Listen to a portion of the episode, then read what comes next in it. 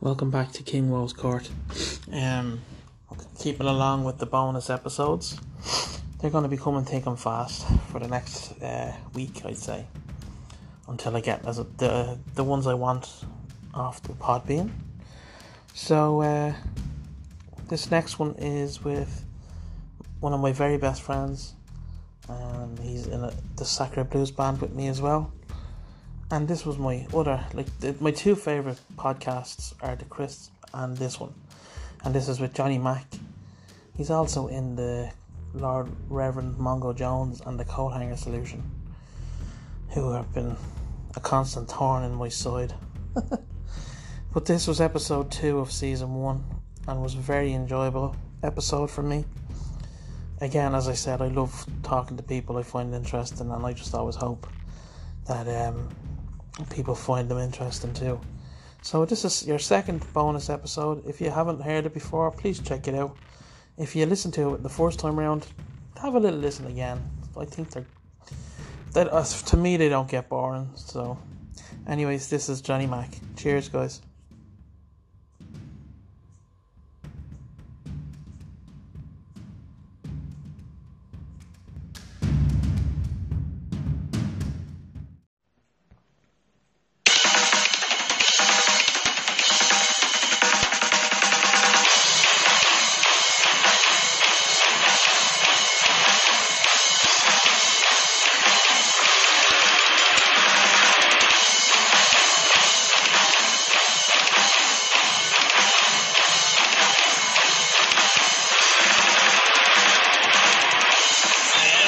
Welcome back to Kingwell's Court. Here we are, episode number two, I believe.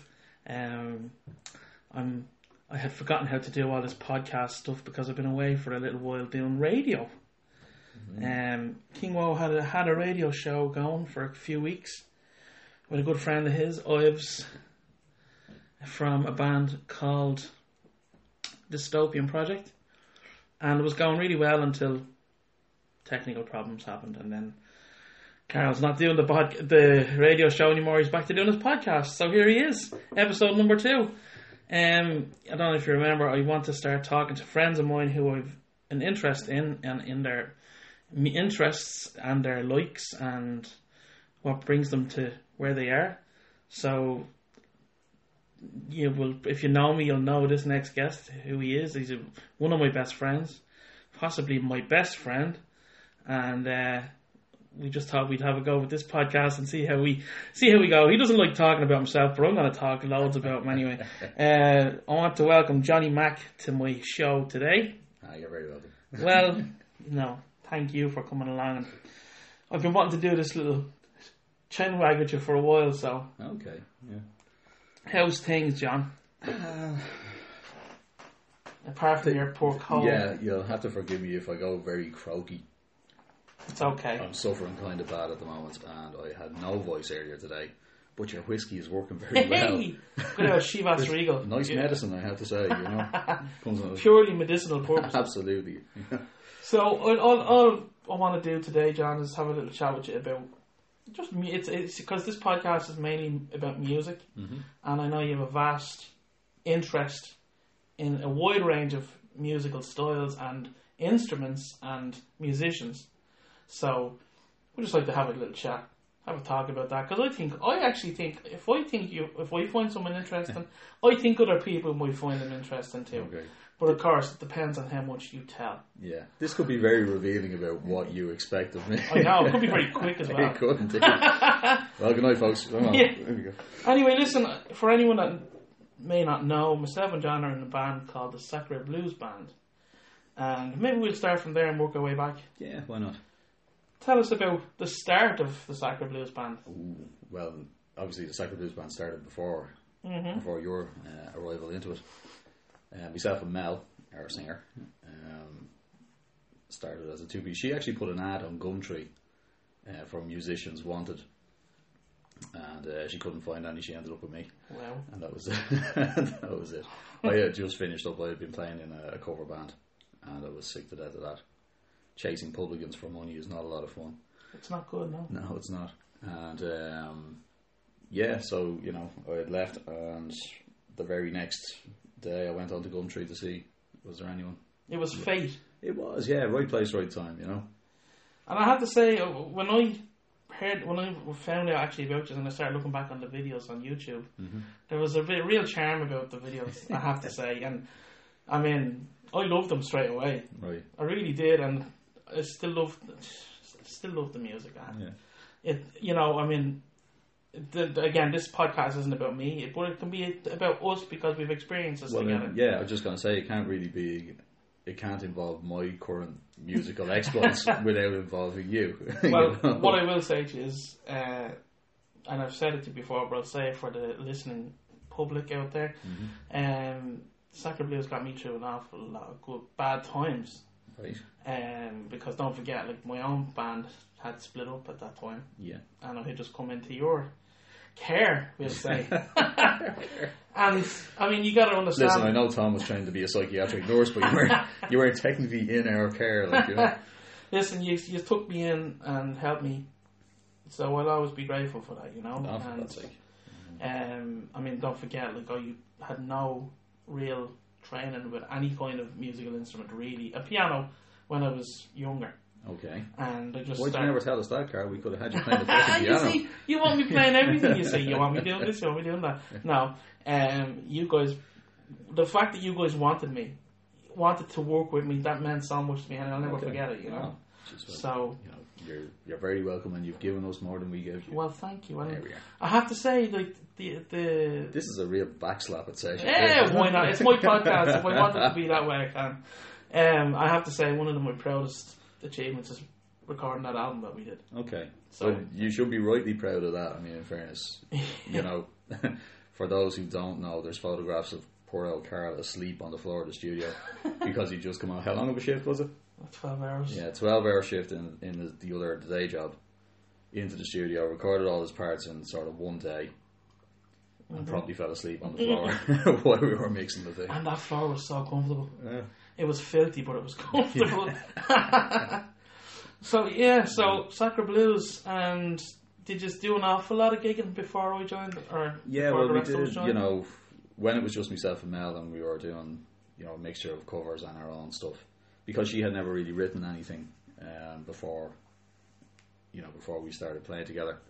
But it turned out, you know, she had a real, a witty little turn of phrase, you know, Yes, she does. and um, and that's always been my favorite thing is writing songs. You know, I I, I far prefer the creative process to. I'm, I'm, part of it's laziness with me, Carl. I can't be arsed learning other people's stuff or learning it to play it exactly the way someone else played it. I mean, what's the point of that? You know, I it's like already that. been done. You know, I like that attitude. yeah. If you're gonna take, if you're gonna play someone else's song because you like it or whatever, that's cool.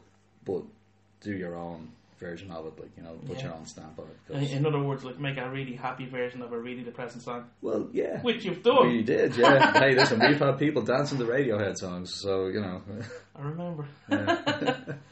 and um, do you feel, I suppose, like it is kind of a, it, it's a total difference, isn't it, when you've got two compared to five in a band? Very much so, yeah, yeah. Like it took on, a, it really did take on. Well, it became a proper band, you know.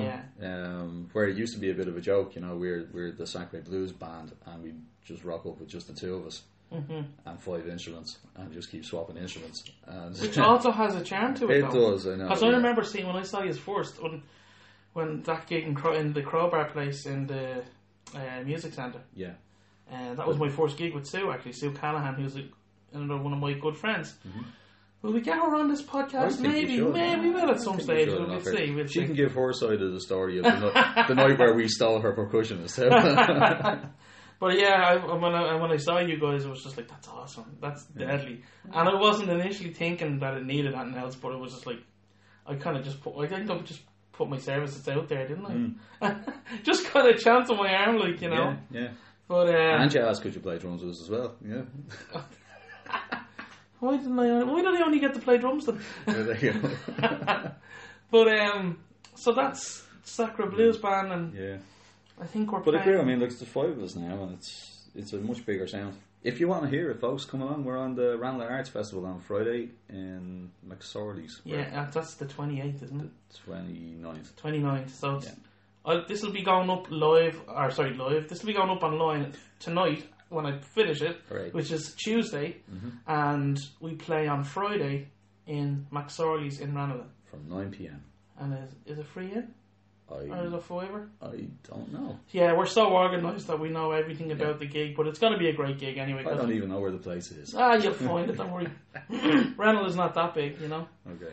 So, tell me about. I know this is probably going to sound like. a- Oh, Carl, don't be talking to me about this. Just tell me exactly how many instruments you can play, and what's your favorite instrument Oh. like to play. Jesus. Go on, Um, just just throw it out there.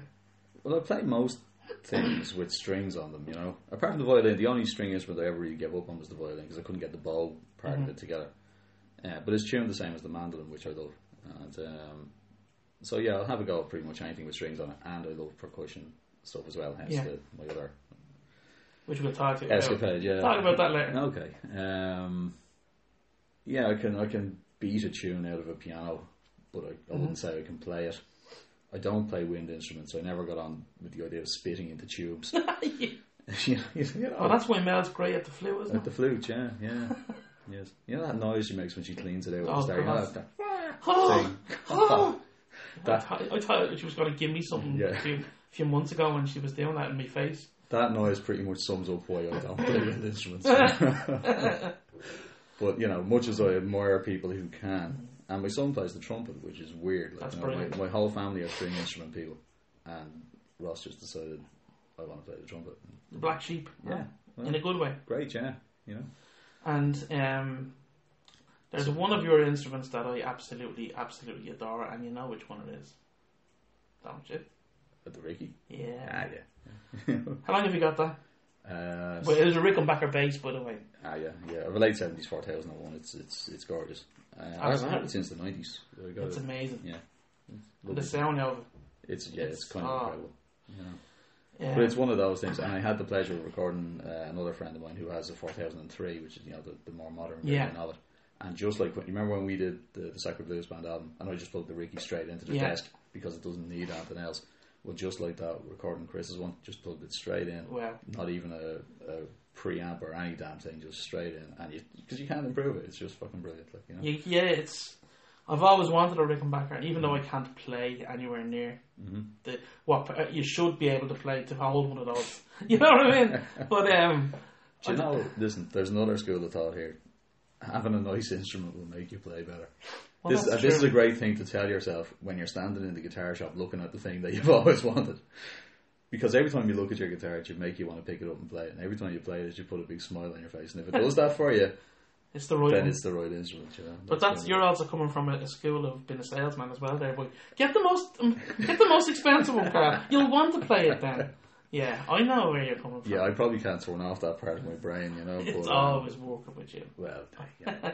Listen, you you were uh, recently, I think you still are jamming with a few of your friends. hmm You want to tell me a little bit about that one? the punk band. Yeah, go on. Yeah, so we had this, and that's uh, Chris who has the, the other because I don't get to play bass in that. Band. Mm. American Chris, He- as yeah, I call him. American well, Chris. we call him American Chris. Yeah. American Chris has the fun part. He's he gets to rock out with his Ricky in that one. Uh, I'm just playing guitar on that one. Um, but it's good crack, you know. I've always liked punk. Yeah. There's a a license to be sloppy, which I really like, you know. Uh, which is just as well if you've ever heard my guitar playing. but um, you know, there's a, there's a fun to it, you know. And you can go out there and you can forget the fact that we're adults and we can be giggly teenagers writing stupid songs and offensive lyrics and just having a bit of fun.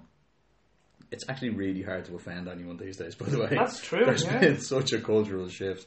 And have you trying? Are you trying Are we trying? Oh, No, to, we're not. We're just as being in, ourselves. right, offensive stuff or? No, no, it's it, it's stuff that you might consider humorous to us, uh, it, and you know, and it, to anyone who doesn't find it humorous, well, fuck them if they can't take a joke, you know, in that kind of way. But um, I say is it it's it's a very different um, way of working to soccer blues. it is, yeah. Although in one way, in, in another way, it's kind of similar. Whereas when it started with the Sacred Blues Band, it- myself and Mel would sit down, write songs together, and then bring them to the band. And I know sometimes you know we write songs individually and then Yeah. bring them to the band. uh, with uh, the coat hanger solution, which is Oh, that's the name of the new band, isn't it? Yeah, it's uh, the Reverend Mongo Jones and the Coat Hanger Solution. Yes, indeed, yeah, yeah. well, we, myself and Chris tend to write the songs and then bring them to the band. so in that way, it's kind of similar. Are you enjoying that? Yeah, very much so. Yeah, Cool. And because you know most of what we do is very acousticy. Mm-hmm. You know, very true. and there's a lot to be said for plugging in an electric in. guitar, turning it up until it hurts, and rocking out until you you know. Yeah, I can attest to that. Yeah. you know. So that's cool. I can't wait to hear some of that stuff. You still have to let me hear it actually. But Mm. Well, uh, we're in the process of recording at the moment. Um, just Oh. sort of- we're just doing this sort of one song, not like the Sacred Blues one. We're not going to go in and record a thirteen song album in two days. We're- that does sound very punkish. it does indeed, yeah, yeah. Well, maybe I've always had that that punk sort of rock punk attitude. attitude, like you know. Um, but no, we're just we're very lazy, so we're doing sort of one song at a time, That's cool though. and we'll do them. We'll just lash them up on YouTube or something, and if people enjoy them, then great. Cool. Well, what I'll do is when they're up, I'll, I'll uh, do a little bit of a chat about them and Yeah, get you know all of my hundreds and thousands of listeners to uh, have checked them out. All right. yeah. Woo. So that's that band. Um, just give me a little. You were in another band. We were actually we were in a band a long, long, long time ago together for a Yeah. very brief moment. Yes, when you had injured yourself. Yeah. Did Why had you done? we You- stuff? Yeah. Well, that's what they told me anyway. I think the. No, I was the singer. Yeah, I know that, but that's not what I was told at Well, the, what in did the they first say to place. you? Well, I think Connor and Derek uh, said to me that you were supposed to be playing bass and singing, but Oh, you yeah. hurt your hand or some damn thing, and that you couldn't play That's bass. right, yeah. And would I come in and and Yeah, jam a I, I couple was of meant to songs? be playing and singing. I Yeah. remember now because it's so long ago actually. Okay, And oh, I ended up. I, I think I ended up where I just wanted to sing right. because I always get like you see you see what I'm like when I'm singing and playing Gahan. Yeah, I don't really like doing both two things at once. I like to be able to be 110% at one thing, then say 70 and if 30%. it's any help to you, no one ever seems to notice that. They all seem to think you're having a great time. so well, that, it's just so happens I'm, I'm I enjoy playing the Kahan, Yeah. you know. Anyway, but anyway, yeah, damn you, Honda 50, huh? Oh, what a name! And what is it with you? Because that was your other previous band, Uncle Otto's Truck. Hmm. What's with the fu- who comes up with these names? Hang on, well, it wasn't fucking me. Um, Jer Maram had that name. Uh, hi, Jer, if you're listening. Off down in Wexford.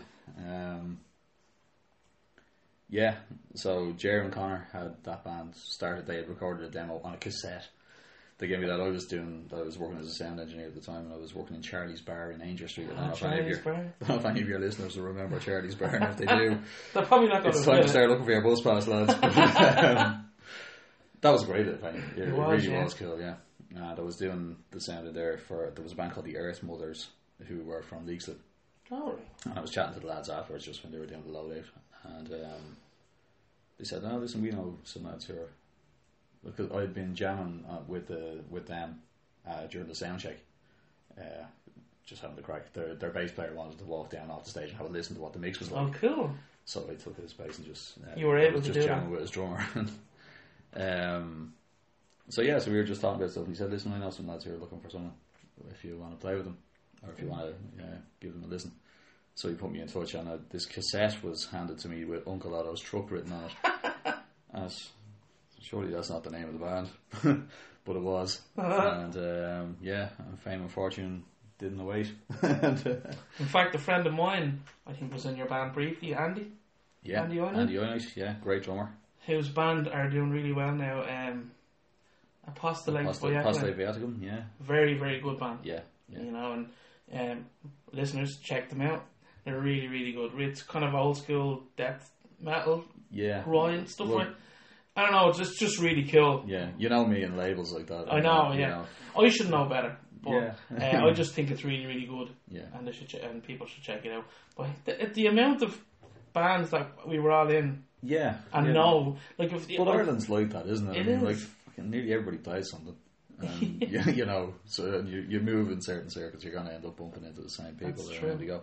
But Andy had been playing with Flexi Head Flexi, at that time. So when I was playing in Uncle Otto's truck originally, and Andy was in Flexi Head, we used to do gigs together, you know, on the, on the same bill and stuff. And um, then when Flexi Head broke up, and we went through so many drummers, as most bands do, you know, like, you know, all those cliches in Yeah. Spinal Tap are there for a reason. Yeah, you know? that's true. I think Uncle Otto's truck at that stage had had five drummers. uh, when luckily for us, sadly for the music scene in Dublin, Flexi had uh, broke up. They were the best of us back in the nineties. Yeah. I, I thought they were great. You know, they had this great. For those who don't remember, Flexi had. Um, it was like ZZ Top in reverse. You had these two skinheads out the front playing bass and guitar and you know and singing, and then you know Andy the hairy article behind the drum kit. You know? and um, so they had it all. They had the image, they had the songs, the and they had you know interest. You know, Yeah. they got a bit of media interest. They actually made a vinyl record, which Oh, was wow. fantastic. You know, that would have um, been expensive back then, wouldn't it? it probably was. Yeah, Yeah. I, don't- I never got to that stage. but I don't really know. Aw. Yeah. But um, yeah, I loved them. I thought they were great. But uh, so you know, luckily for us, then when when they stood up and we got Andy, because he gave us a completely different sound. He was a real, you know, sort of double kick player and stuff like that. Yeah. And it just gave us a whole lot more drive than we'd had before. But as with all bands, they have a shelf life, and um, yeah, that one reached the end of it. I just think it's hilarious that, uh, um, like I met you. Uh, I think I went. It wasn't it the first time. I, well, I went to your stag do, you were on, yeah, and I'd only met you. I think I a went few because times of beforehand. because of Gus, wasn't it? Yeah, yeah. Would have been, And yeah. uh, I, I think and I'm, I'm now working with your brother-in-law, Paul. Paul Ruddle. Paul's not my brother-in-law. Is he not your brother-in-law? No, he's Oh, not. is he? He's a mate. I thought he was your brother-in-law. Why did I think that? I haven't a clue. Ah, well, He might have said he was. He just may to want have. to be associated. To wind more me up, with the- actually. Ah, maybe. Yeah, he's some guy. that could be it. You know. Listen, and we went off a little bit about what instruments you play. Give me some more of the instruments that you play. well, Like what the you like your string instruments. Go on, just name them. yeah. out. Okay. Well, I mean, look, guitar obviously, uh, bass, mandolin, banjo, bouzouki. Uh, you know, obviously, I mean, sure, geez, anybody can play the ukulele. um, I can, you know, I've had, I've had a go on most things, you know, Yeah. sort of battle. Like, I did own a double bass briefly, the big stand-up one, and it was just too much trouble. It's, it's, That would have been awesome. to It have. was great. It was black. It's a huge thing. You know, You on had it its- in the shop, didn't you? yeah, I brought it in and sold it. Yeah, when, it, when it was on stand, it was seven foot tall. It was really imposing looking. You know, What is like? What's your most satisfying instrument to play? That in in, in the sacra Yeah. blues sense. um, You know, like I know you play several instruments w- tr- during any gig. If we play one of our it's kind of our long form gigs, we'll say. Yeah. You can play one of several.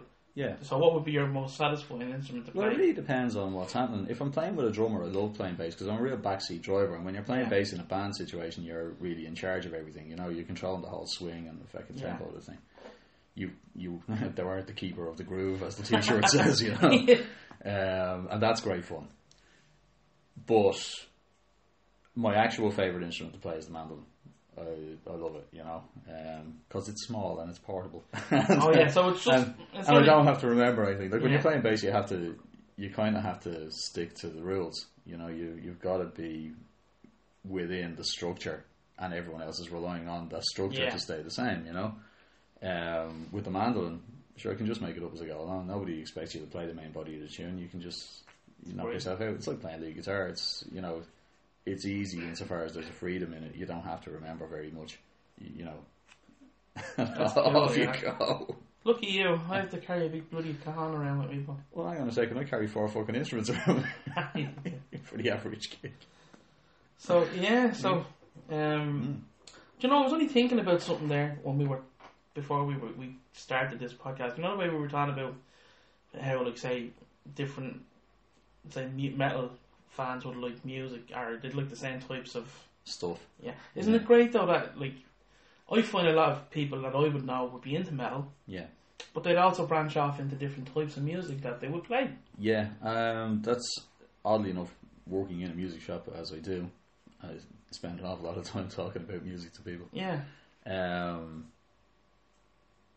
I tend to find that metal players are more open minded players because they're playing a genre of music that isn't a set form. You know, if you're a blues player, the blues is a set musical form, or Hmm. an Irish traditional musician, you know, trad is a set form. And if you deviate too far from the norms of it, then it's not it anymore. You know, Yeah, you, yeah. you've lost the, the plot. You know, if I'm not saying you've lost the plot. so you know what I mean. I know what you mean. Yeah, but you're you're no longer playing the blues if you deviate too far from the normal sort of scales over chord structures that we're used to. Yeah. Whereas metal's not like that though. It's like classical music insofar as you know it when you hear it, but there aren't strict rules defining what it is. And you can pick up an electric guitar, crank up the distortion, and play any scales, any modes, anything you like.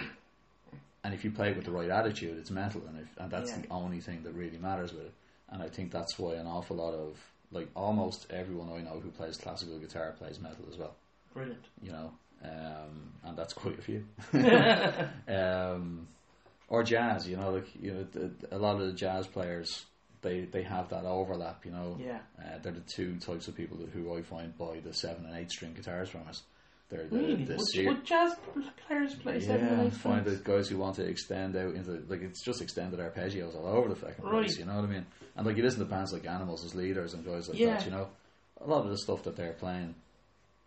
You know, if you turn down the distortion, Yeah, it's the yeah. same fucking scales as if you you know you listen to you know a lot of Whoever. contemporary jazz stuff. Yeah. You know? uh, which is great. You know, it's like Mel's friend. Mel has a friend in France, uh, Gilda.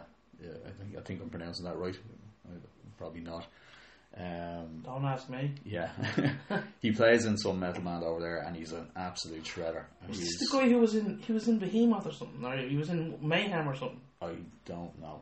I think she thought. Yeah, she thought. I think he was in. He's one doing really well. I've seen video of him playing at some, you know, on Oh, some he- fairly big stages and stuff. You know, Of, he, I think he was in one of those bands that was either Behemoth or Mayhem, and I don't think he's with them anymore. yeah. Uh, Mm. I remember telling me about him actually. Yeah.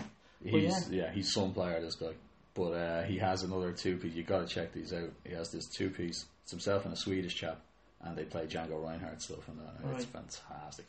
It really Cool. is And amazing. Yeah. You'll have to show me that later. Yeah, yeah, Um, but yeah, I just love how like we can, and I say we, I mean, I'm I would be a metal musician for Mhm. first and foremost, and to be able to branch off, like I mean, it's so funny when I would tell people. Most people would know me from my own band, Two Tails Well. Yeah. But then when I start introducing them to Sacra Blues, they're like, "That's not you. That that's not you. pl- That you singing that. Yeah. You're singing like higher than what?" I know. I'm like, "I know," and, and, and I I love that. love that reaction. I love that after gigs, you know, when I'm busy packing up on my mountains of shit, Mm. and people come up to you and and they're like amazed that you know that that high harmony stuff comes out of the guy who looks like he should be singing a bass fucking low, you know. Low line, way Yeah. under what the little five foot two girl is singing. You know, and it's, I think that's part of the, the appeal of our sound anyway, yeah, and I like that. You know, I've- that's one thing I love about our is is is we're not conventional, no, and you know, okay, I would mainly stick to percussive instruments, but like, if, I mean, if if the if it if if I wanted to go on to something else, I could. That's what I love about there's there's the freedom there yeah, yeah, and uh, it's a great freedom to have, like you know. And um, I just wish more bands were like that, you know. Yeah, I mean, for, for me, like a, a band is, it's more about the personalities than than anything else, you know. And if you're playing with a bunch of people who you like and you respect them, and you just love hanging out with them and, and playing music, it should be sort of open that if someone comes along and says, "Hey, listen, I just got this thing, whatever it is, you know, I just got a squeeze box Yeah. or whatever." Do you remember Um, the time Mel got that? Did it- What was the? Yeah, do you know we were only messing Was it a around with that a couple of hardcore weeks ago? thing? No, it's No, it's it wasn't. some weird. Uh, there is a name for it, but I can't remember what it is. Uh, sorry for people listening who have no idea what hand gestures we're making here to try, to try and describe this thing. It's a keyboard and you plug it in, but it's not an electronic keyboard. There's um, like a hairdryer motor in this thing, and when you press the keys, it, it's it's like an electric melodica. That's it. Yeah. Yeah.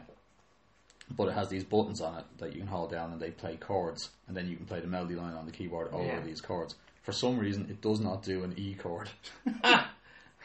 As if, you know. and It's this- an old thing, isn't it? it was made in Italy in the 60s. well then. Yeah. you know. Yeah, but I mean, the Italians know what an E chord is, surely to God. Like, you know, No, they they they, they don't. they don't. No, They don't. I've Okay. heard that. No, right. So any any kind of instrument is heard that. defective from Italy, so don't get Italian instruments. Um, I've heard that. oh, I I have. was out there for it, must be true. Big Dave says dogs can't look up. oh yeah. So, um, what was your uh, of all your bands, right? Mm. I'm gonna start asking questions here because we're gonna veer, we're veering off chatting away here, like which is great, which is cool. I want to start. I want to get a few questions at you there. You know, what was the? I'll try and deflect them like I'm a gonna try. politician. And, what like? What was your favorite gig that you've ever played, if you can remember? Oh my god. Um, with which band? Any band that you Hmm. can remember now. Yeah, okay. Um, oh man, that's such a hard question. I know. It really is, you know. Like, I mean, I remember I used to love doing the Saturday afternoon all ages gigs back in the 90s with Uncle Otto's truck. Was that in the, in rock, the garden, rock was it? garden. Ah, yeah. and the rock garden, They which were- became Uh, Eamon Dorrance, came Eamon Dorrance, and and then- now it's whatever the fuck it is. Yeah, now, it's the, gone the now, I old think it's- storehouse or something. I yeah, think some it's called. touristy place now. Yes, exactly. And the tourist hall thing has been there for years and years. You know, I've I've actually heard them saying, "Oh, this is a really old place." no, no, no, No. it isn't. But um, when it was the Rock Garden, and I had it, it that was a great little venue. That you know, they had a good PA and good back line. I and- never liked playing in Did you it. not? No. Oh. Well, oh, sorry, I never. I only played in it when it was Eamon Dorrance. So maybe it changed. I was only in it once when it was Eamon Dorrance because I liked it when it was the Rock Garden that much that when it changed, I just went, ah, this isn't the same. Right. And I kind of stopped going. But um, they go back line, you know, always, you know, they gave you everything proper light show, Yeah. smoke machines, the, the whole bit. They had cameras on the stage which were showing in the bar Mm. upstairs. So the punters would come down if, excuse me, if they liked to look at you. Where did you play your first ever gig? Actually, sorry. to Oh, the bag it in. interrupt. Did you? Because I Yeah. played my first ever gig in Eamon Dorrance. Okay. A first ever gig, Yeah. No, Uh-huh. the bag it in, and uh, there are photographs of it somewhere. really. There are, yeah. I'm sure June will put them up on Facebook at some She probably, point. she probably has the, the back of her head is in one of them. So yeah, that's yeah. Um, that was good. It was it was great crack. I I liked the Bagot. It Yeah. was one of those old school. Sorry, it was like the venues that I worked in when I was doing the sound because I used to Yeah. do the attic above the White Horse on George's Quay, Oh, really? uh, the Air Grattan in Cable Street, which is now Jack Nealon's. oh yeah, that's um, right. Yeah. you know, and we used to do like you know, uh, obviously Charlie's Bar uh, mentioned up there as Mm-hmm. well. And I used to love those type of venues, the Barnstormers up in Cable Street. Do you remember Barnstormers, Barnstormers? yeah. yeah there we had some great gigs in there as well. That was always good fun. They used to give us free beer called Moosehead. Oh, Uh, Moose Head. Did you? Okay. I, I remember um, recording with one of my old bands, Chosen, Mhm. and I'm not messing. During one recording session, we must have drank six cases of Moosehead. Moosehead.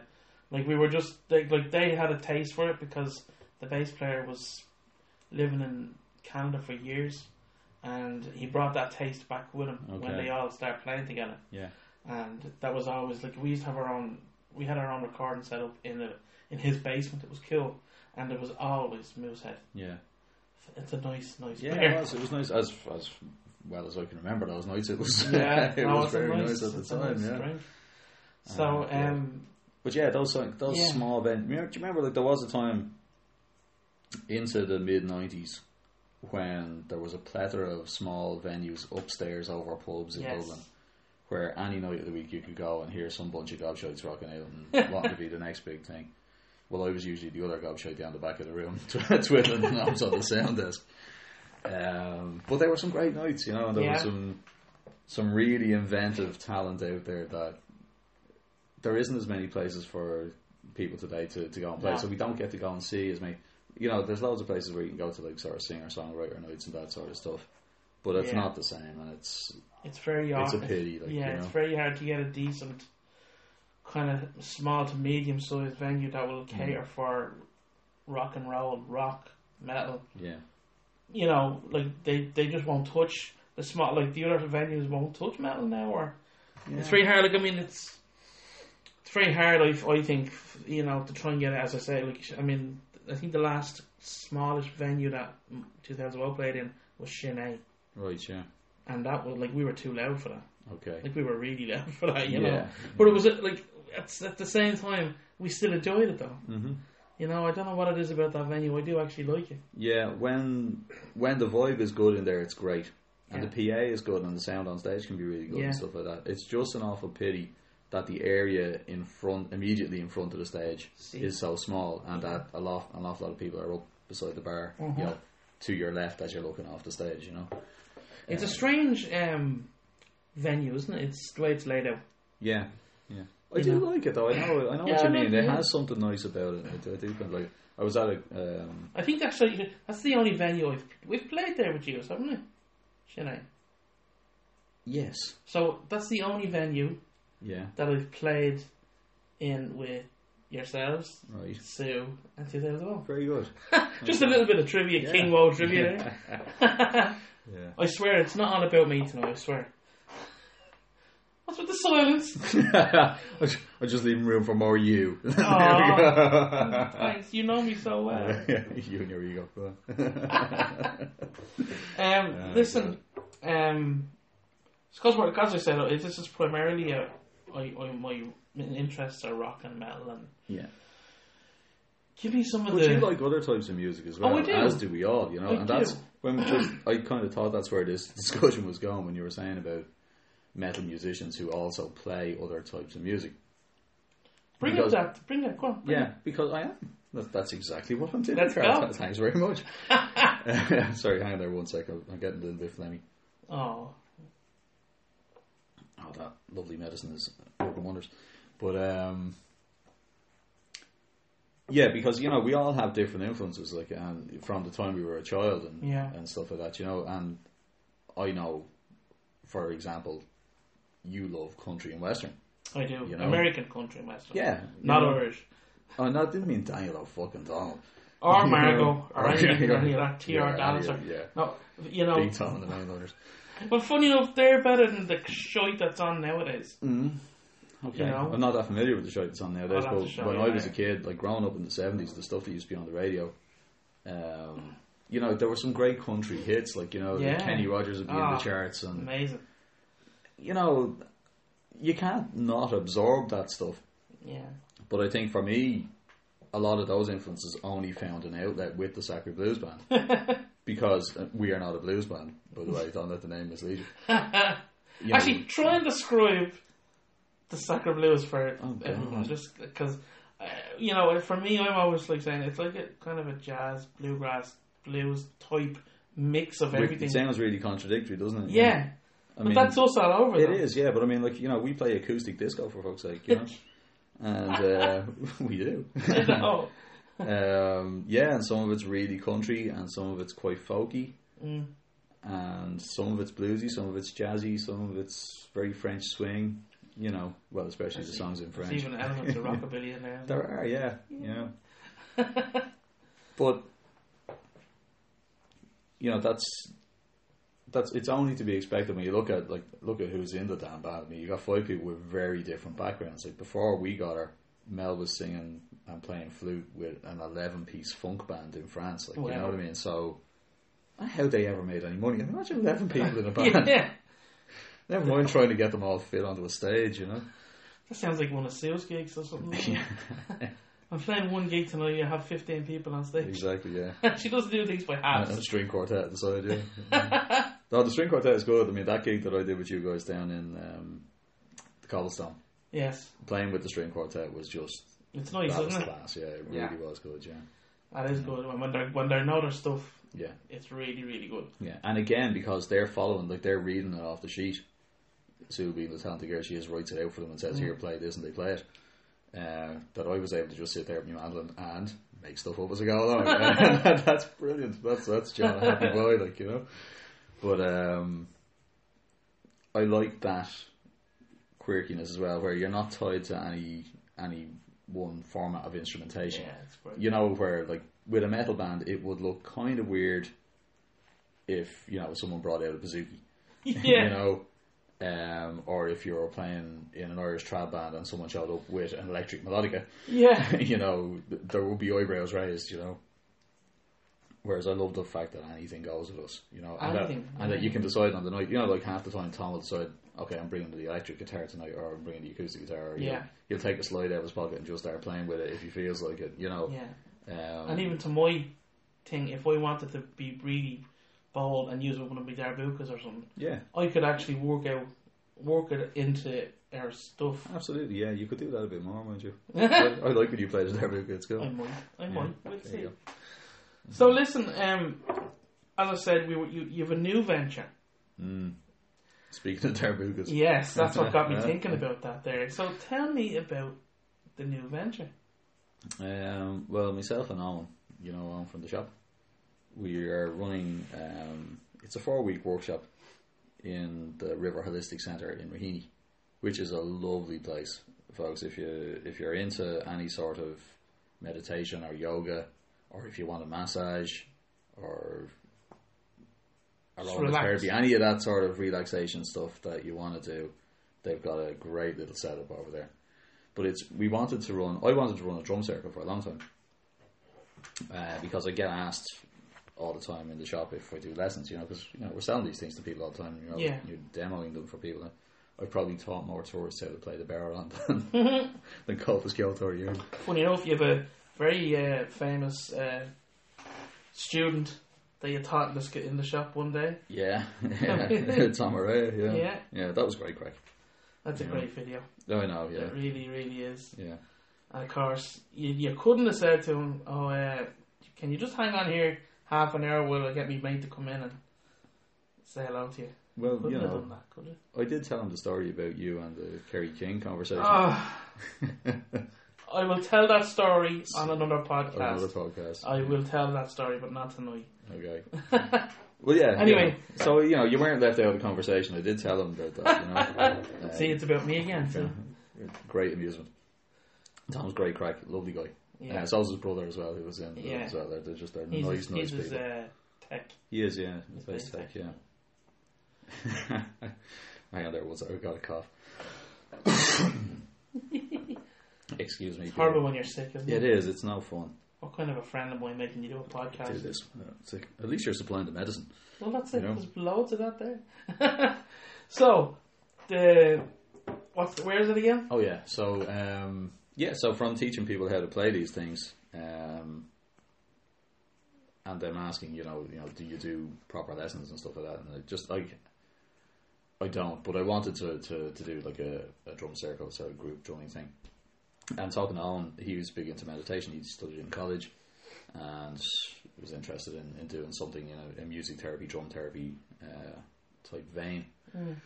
But try and find a venue around town where you can bring like ten people in and have them banging on drums late at night isn't that easy, you know? And especially in the likes of the holistic centres and things where they tend to have treatment rooms upstairs or something. So you, you know, you go in for your relaxing Reiki massage, and next thing you know, there's a dozen lunatics downstairs banging on djembes. That's not going to It work. wouldn't really fly, would it? No.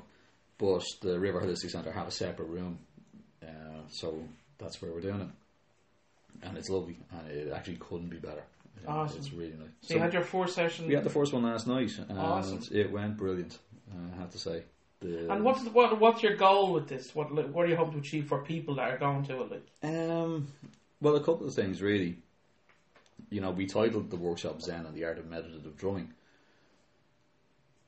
but it's not. Um, it's not like shamanic drumming. It's a lot more musical, where a lot of people will use drums to achieve meditation. We're using meditation to achieve drumming, you know, because as musicians, you know, all musicians meditate whether they would describe it that way themselves or not. You know, you know that thing, and I'm sure a lot of your listeners will know that thing. When you sit down with your guitar and you get or whatever instrument and you get lost in it, and you think 20 minutes have gone by, but in reality it's been two hours. Yeah. the dinner's burnt, and you know, oh shit, you know, look, Yeah. at is my goodness, is that the time? You know, um, we go off into a different headspace like that. You know, but people who habitually play, you know yourself that when we sit down to jam, you don't need a big long warm up. You don't. It doesn't take you very long to get into the groove. You Yeah. know, you just you sit down, you just relax into each other's company, and you play. you're doing that's it. Yeah, and you just you find those spaces, and you know when you're really grooving, you know that thing where you just you feel like you can do no wrong. yeah. Yeah, I love that. That's it's a wonderful feeling. I've, Um, I've only ever really I know this probably sounds weird, but I've only really ever shared that kind of moment with you and Tom. Okay. you know, because I'm playing an instrument, like you know, where Yeah. with the other band, it's I'm singing, Yeah. I'm just singing. But we've had nights like that in this kitchen where Yeah. The three of us are just jamming, and we'll like we'll jam a riff Yeah. for ne- as you say nearly an hour, Yeah. and just love it and not get tired of it and just keep doing it. Absolutely, Like, yeah. So yeah, I, I know what you mean. That thing. It feels like it's ten minutes, you know, but to the neighbours who are listening to it through the wall, they know it's half an hour. you know? um, so anyway, that that mental state, what actually happens to you there is the best I can equate it is to the Zen. The, there's a Zen term mushin, which literally means empty mind. Mushin. Mushin. Yeah, uh, it's two Japanese words. Yeah. Yin- yin and shin.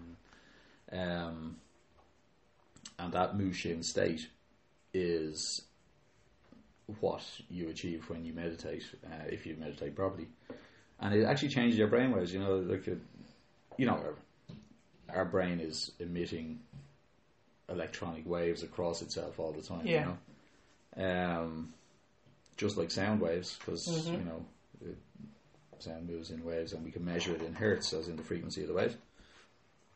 This is probably getting very technical and boring for people, isn't it? No, But it's great because Well- it's it's not it's it, as again like there, there's so many different facets to what you're interested in. yeah, okay. that's where I wanted to.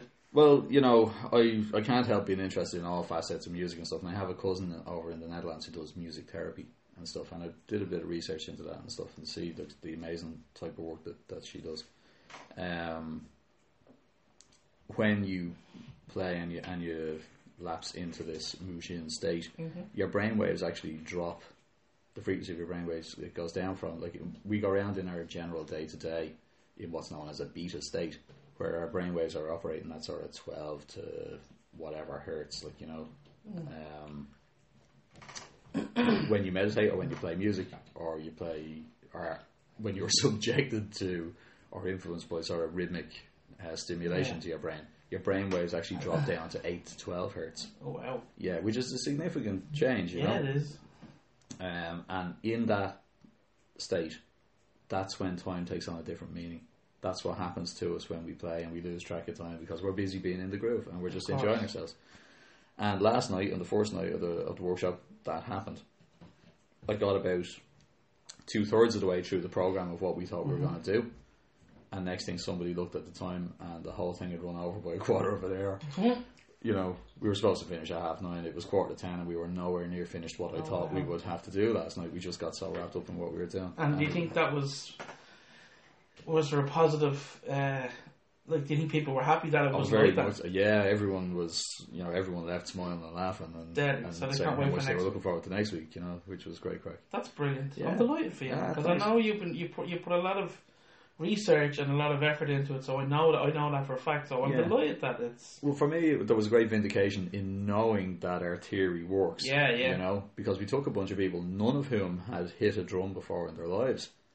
You know, that's amazing. and after, you know, we had the initial sort of introductions and all that sort of stuff. But after an hour of drumming, following the meditation that Owen had brought them all through, they were playing as a group. that's brilliant. Yeah. That is brilliant. Yeah, it was great. Yeah. But you know, they, this is science. You know, we unless we can repeat the experiment, it's not valid. You know? so, we're damn it, we're gonna have to do You're it again. gonna have to do it again. So Yeah. just yeah, just tell people when it's on and where where it's on. Okay, so Monday nights in the River Holistic Centre in Raheny uh, starts at eight o'clock, runs until half nine. It's a four-week workshop. And how much is it? It's hundred euro for the four weeks. We'll provide all the drums. That's pretty. That's pretty It's pretty damn reasonable. cheap, I know. Yeah, Yeah. but you know, we're doing it because we believe in it, and it's That's yeah, brilliant. Yeah. So you can. They're taking bookings. They have a great website. You can go on there. You can find us on Facebook, Mushin Drumming Dublin, or River Holistic Centre, Yes. and uh, you can book with them, and they'll talk to you. They're a very nice bunch, um, an absolute pleasure to deal with. Yeah, Mm. tell them John sent you. Yeah, absolutely. Listen, I want to bring it back to uh, metal again Mm-hmm. because, as I say, my podcast is mainly about metal. yeah. And give me your, you know, not in this particular order, but give me your top five metal bands. Oh, good lord. Go on, the five. Now they don't have to be in in, in order. Yeah. And then with that band, your favorite album from that band. Okay. Uh, you know, I've always been a huge Motorhead fan. Yes, They gotta still be number one for me. Of course. You know. Um, it's a given. Yeah. My favourite Motorhead album, although I know it's by far and one of their less popular of the classic know era, it is Another was, Perfect Day. yeah. I love Another Perfect Day. You made me love that album because it's always because it's on. always a big- it's one of the albums that lives in my car and will Yeah. never come out. You know, That's a good album. yeah, it's a great and it's great driving music as well. It's Yeah. one of the reasons I like it so much. But it's different and it has an individuality um, because of Brian Robinson's guitar playing on it, and you can hear the joy in his playing on Yeah. that. That this is a guy who was in Tin Lizzy, and for all that you know, I love Tin Lizzy, Mm-hmm. but. When you've got two guitarists who are tied to playing harmony parts with each other, there's a lack of freedom Of course. uh, in there. And suddenly here's this guy thrown in with one of the greatest rhythm sections that ever set foot on the stage Yeah. and just told, go nuts. And he did. Fucking he did it. Like, you know, Did uh, it's brilliant. I love every every minute of that album. It's just fantastic, you know. Who else? So that's, yeah, Motorhead would always be be number one. Slayer, uh, you know, um, one of those bands that, I mean, when I, when I think back to when I was a teenager and the first Slayer album I heard was Rain and Blood. okay. I was given a cassette by a guy that I was in school with. So, you know, here, have a listen to this. And as used to happen. We used to have these things called cassettes, folks. They were these little plastic boxes that had tape inside it and went round on cogs. 60 minutes or 90 minutes. Moving parts, yeah. Um, and I put this thing into my Walkman and I had to listen to it. We used to have these things called Walkmans, folks, and they were a little plastic box. People aren't that old. I don't know who's listening to this. Or that young, should I say. Listen, you want to meet some of the people that I meet, you know? I can imagine. Yeah. So would it have been Rain and Blood as your favourite album? No, Okay. um, although it is one of them and will always hold a special place in my heart because it was the course. first Slayer album that I heard. Overall, probably Seasons in the Abyss Really? has taken over for me as time has gone on. Wow. And again, it's one of those albums that lives in my car and will never come It out. does. You know, um, I was listening to it this evening on the way here. It's an absolutely amazing album. It is Mm. a Storming album. Seasons in the Abyss. I love. um There's a song on that Skeletons of Society. Yes, Oh, such a groove to it. Like, I you know, know, and- yeah. there's songs that they don't play live, and that's one of them. And then I think they had done like an anniversary, gi- you know, tour Mm-hmm. of that album, and they played it from start to finish. yeah. And I I, ha- I heard th- them playing it, and I was like, oh wow. Who else? Oh, That's Lord. the two of them. That's, That's the two the bands. two of the top five, yeah. Uh, I, when I was younger, I I was a big Metallica fan, as I think most of us were. You know, the later stuff doesn't do it for me, and I, you know, it, it's a really sad thing to say, but I, I really do feel like Metallica are a band that just ran out of ideas. You I know, think a lot of guys of our kind of time yeah. feel the same about Metallica. Like I mean, we were like, "What the hell? What Yeah. happened?" Like you know, I mean, Yeah. to go from and you know, I would have this discussion with people about or people like if, if it's not if it's not Master of Puppets or Ray, I Ride the Lightning, it's shit. You know, people Yeah, need to yeah, change. Hmm. yeah, people want to absolutely, yeah. experiment, and if it may not be for you, Yeah, or it, maybe if they put it under a different name, but like Hmm. they're still good at what they do, but it's still not. yeah. It's just it's not as inventive as it used to No. be, and that for me is the problem. You know, that's why I don't listen to the later stuff. Um, or the odd tune maybe. Uh, you know, Yeah. I've been to see them live in, in more recent times and stuff Yeah. like that, and you know, they still cut it as a live act. How they do, yeah. But just as as regards the records, for me, it's kind of up to the Black album. Kind of that's that's where Yeah. I sort of I I suppose, yeah. parted ways with them. So that they're, they're, you know what I mean. I do. Parted ways. And uh, would they be one of the top five? They, they'd have to be in the, the top five, you know. Okay. I mean, um, how could they not be? I mean, for someone of my generation, like, yeah, you know what I mean. of course. You know, they're I think a lot of us will have the, the same kind of si- well, very very similar top five yeah, you know, bands in our top in our five. in our top five metal bands. you know? Okay, So the, what's what's the no no what's the album? the Metallica album for Um, Yeah. me has to be Master of Puppets. yeah, there is you only know, one. well, Cliff Burton was just so, you know, nobody's irreplaceable, right? You know, there's graveyards full of in- indispensable men, you know, but in terms of that band's sound as it was, it was so Mm. much of him, It was yeah. and without him, they're not the same band. And- But how you know how could they? Be, you know? but they still did bloody good without him though. They did, yeah. You know, they just you did, know, they adapted and they they adapted and they overcame. you know, Overcame. yeah, you know. so that's number three. That there, that's number three. Number four, Pantera. Um, I I remember the first time I heard Pantera, Really, Uh, it was probably the video for Cowboys from Hell or Psycho Holiday. I think it was Psycho Holiday. It would have been on MTV on the headband Yeah. or whatever, you know. I just gone, fucking hell, you know. Deadly. Mm-hmm. These guys have stage presence, you know Um, and I still tend to think of Dimebag as being the last of the great guitar heroes. Yeah. You know, I can't think of anyone in the modern idiom who who is that the the guy who's not the singer is every bit as important as or more important than the singer and has a very distinctive style that you'd know a hundred miles away. Slash. Slash was out before Dimebag, Oh, I know, but it was. you know, it's so still I can't think of kind anyone in- since Dimebag. Uh, yeah, I mean anyone who has come along after. What about um? you know, Well, yeah, Zach Wilde would have been before.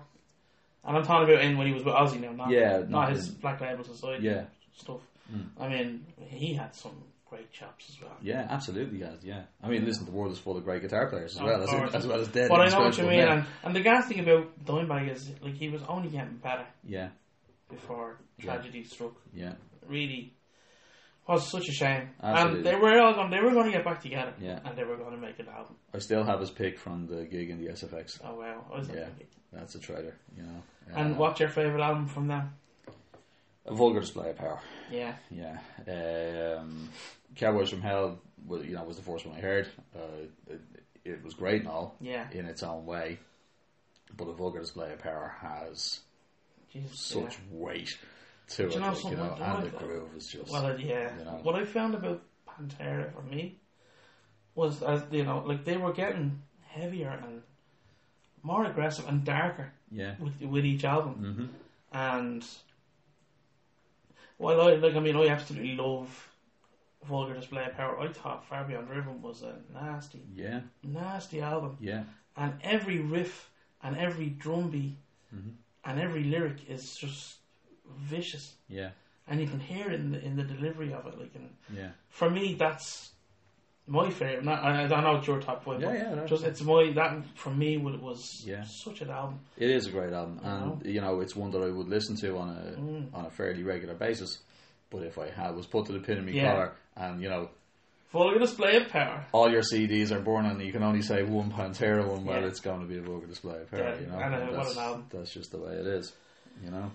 So your last band would be Uh, oh God, See, this is really hard. How do you pick five bands out of, you know, you know the amount of music that I listen I to, do. like, you know, Well, you look at it and just say your five favorite bands in general. yeah, yeah, we, You know. we, I don't think there's enough tape on the internet here. You No know, Um, tape. We still say tape. tape. I still love tape. I miss So tape. go on. I miss tape. Tell me your last band. Well, this one's going to probably get questions from you. Okay. Firstly, because I don't know whether you class them as a metal band. Now I've I've got several names in my head, and I'm not going to tell you who it is. That's but if, okay, If, yeah. I, if you say, it, I'll say yeah, it was one of them. Okay. Primus. Yeah. Yeah. I knew. Yeah, okay.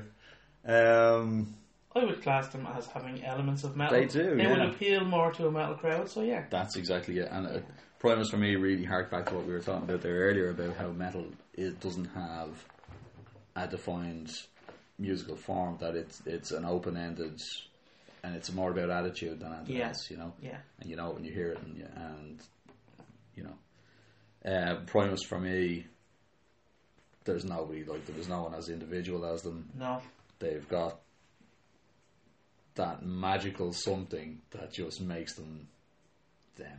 Yeah. You know, and there's been a lot of great three piece bands out there. You know, I love ZZ Top, I do.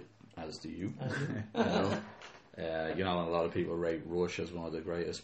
You know, Musical entities comings together Yeah. of great talented musicians, you know, and they are. But Primus are a better band. You Yeah, know? that's that's. Um, uh, you know, Rush are great musicians who can't write a good song. yeah, it's that's just a fact for me. You know, Sean you Controversial.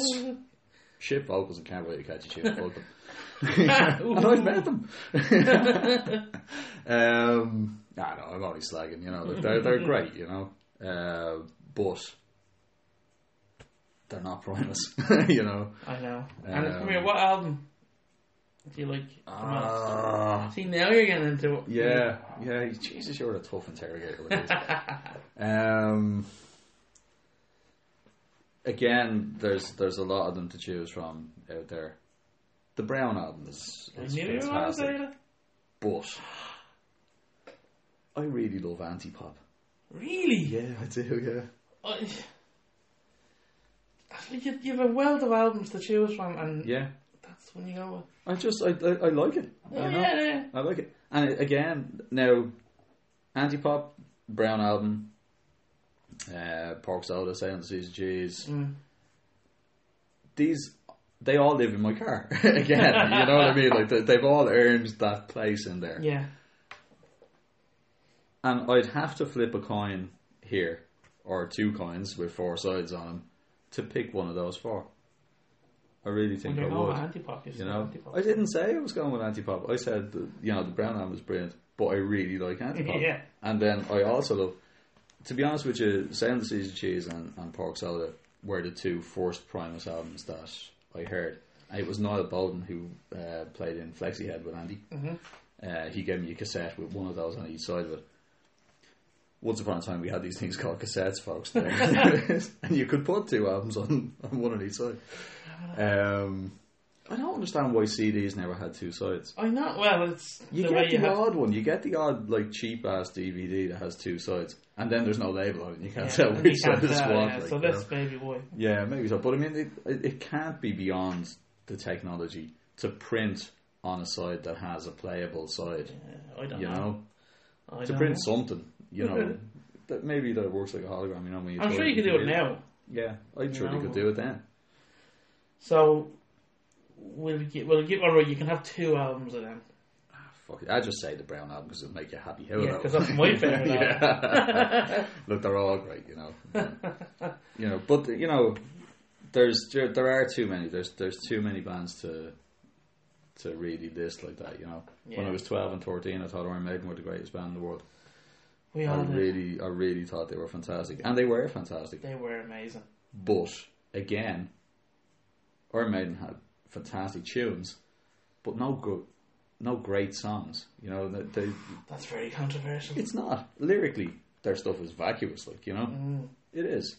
You know, there's nothing in there that's you know that holds any real meaning for anybody. I know friends that hunt you down for saying that. Fuck them. what can I say? You know, we're all entitled to their opinions. Of and mine course, is of this. course. Yeah. And you know, I'm the one who's been put with a microphone in front of me, so I get to say what I Exactly. You want. can say what you like. when it's their turn, they can oppose my view.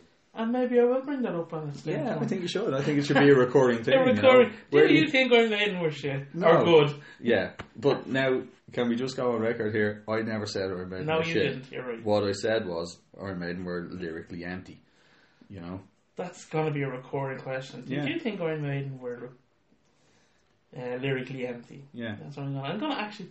I mean, to start- record that vast amount of great guitar riffery and stuff, Mm. and not be able to to write a song that might mean something to somebody, you know, I'm Come sure. on, you- lads. I'm sure there's people that their stuff would would. You know, just because it may not you, you know f- hold out for you, yeah, okay, but as you said, this is your podcast, so absolutely, yeah. Well, no, it's just, and here I am, you know, decrying the work of of a band whose posters bedecked my Yeah. bedroom wall, and who I went and to see, you are live, still relevant and are still relevant, and very much so. and are still great performers, and Ah. Yeah. I would go and see them tomorrow if they weren't charging hundred quid a ticket. You know? but um, you know, you know exactly what I mean. I do. You know, you know absolutely what I mean, and you don't even pretend to disagree with it because. You know what I mean? They went through so many years of Like, it was well, we're- like Bruce Dickinson went down to the local video shop and fucking rented out a bunch of movies Yeah. and went home and wrote songs about them. You know, well, that's like um, you know, System of a Down.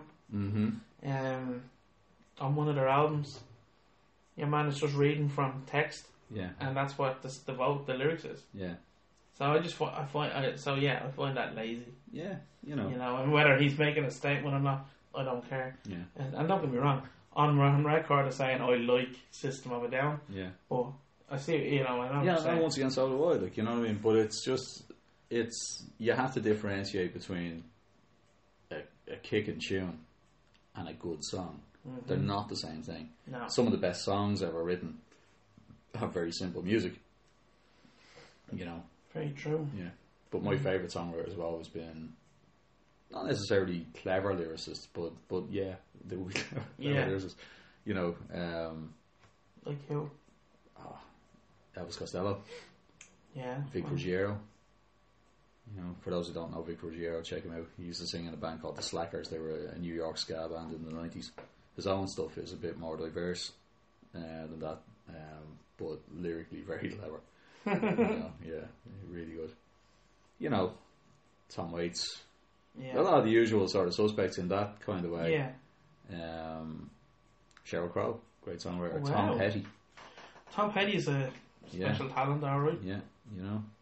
Um, yeah, people like that. That's that's what I like to listen They to interest you. for singing, you know. Yeah. Uh, and it's not about someone having a fantastic voice No. or being the greatest, you know, you, you're like, okay, go find some mezzo soprano who is technically the best singer in the world. I'd rather listen to John Lee Hooker, thanks. you know? I know exactly Yeah. what you mean. So, I think you've got a home to go to. Have I? Well, unless you're staying the night with me. No, no, I better go.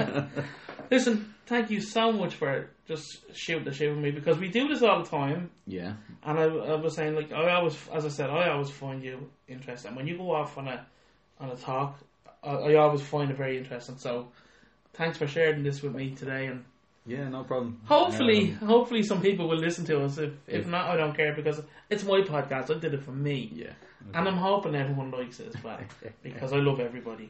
So, um, John, thank you so much. no, thanks for having me here, Car, And uh, and thanks for the whiskey. oh, no problem. Just the one. Oh yeah, okay, so we're going to wrap it up there. And thanks for listening in for a long ass time. Um, I'll be back in the next few weeks. Um, I'll probably do one more podcast on my own with well, like with a guest. But after that, then I'll have some exciting things coming up with a future podcast. Uh, myself and Ives, who had been doing our radio show, we're going to start doing a show together. Um, I think we're going to call it the King and Ives. So, um, and there, like it will be musical based, musical based as well. But we'll start talking about. musical theatre. Shut up, John. You're finished now. Shut up. You're calling it the King and Ives, you know. we might throw a bit of. Oh, we, We might. dance. We might throw a bit of. Uh, I think you should. yeah, theatre in there. and mu- You know, we'll see what happens. We haven't worked out this, uh, you know, how, it- how it's going to go yet, but we'll see. so anyway, keep. Um, I'm going to put this up on the old Facebook and have a listen. Share around if you like it. Leave me leave me comments. Follow this page if you like, and um, thank you again for all your support. Um, I know people from time to time will send me messages saying, you know, hope all is well, hope you're doing well, and keep doing what you're doing. I appreciate it. I really appreciate it. So, uh, this is King Woe from King Woe's court saying thank you and goodbye. So that was the Johnny Mac episode. Um, he's a cranky git, and he was the one who inspired the Iron Maiden question for every band or person that came into King Rose Court for season one, of course. Um, really enjoyed that uh, po- uh, podcast with him, and it like the first two episodes really set the st- the stage for what was to come. Um, with the relaxed atmosphere in, in the King Rose Court kitchen. And that's where I try and do as many of the podcasts as I can, just for to, the, the easygoing vibe, the chilled out vibe, and um, if I have to go on the move, I go on the move. But listen, um, thanks if you listen to this again, and I'll have another one up in the next couple of days, and I, I'll leave that one as a surprise. Um, until then, well, actually, w- to- I'm gonna have another episode nine of the proper podcast up in the next couple of days, so stay tuned for that. Until then, adios.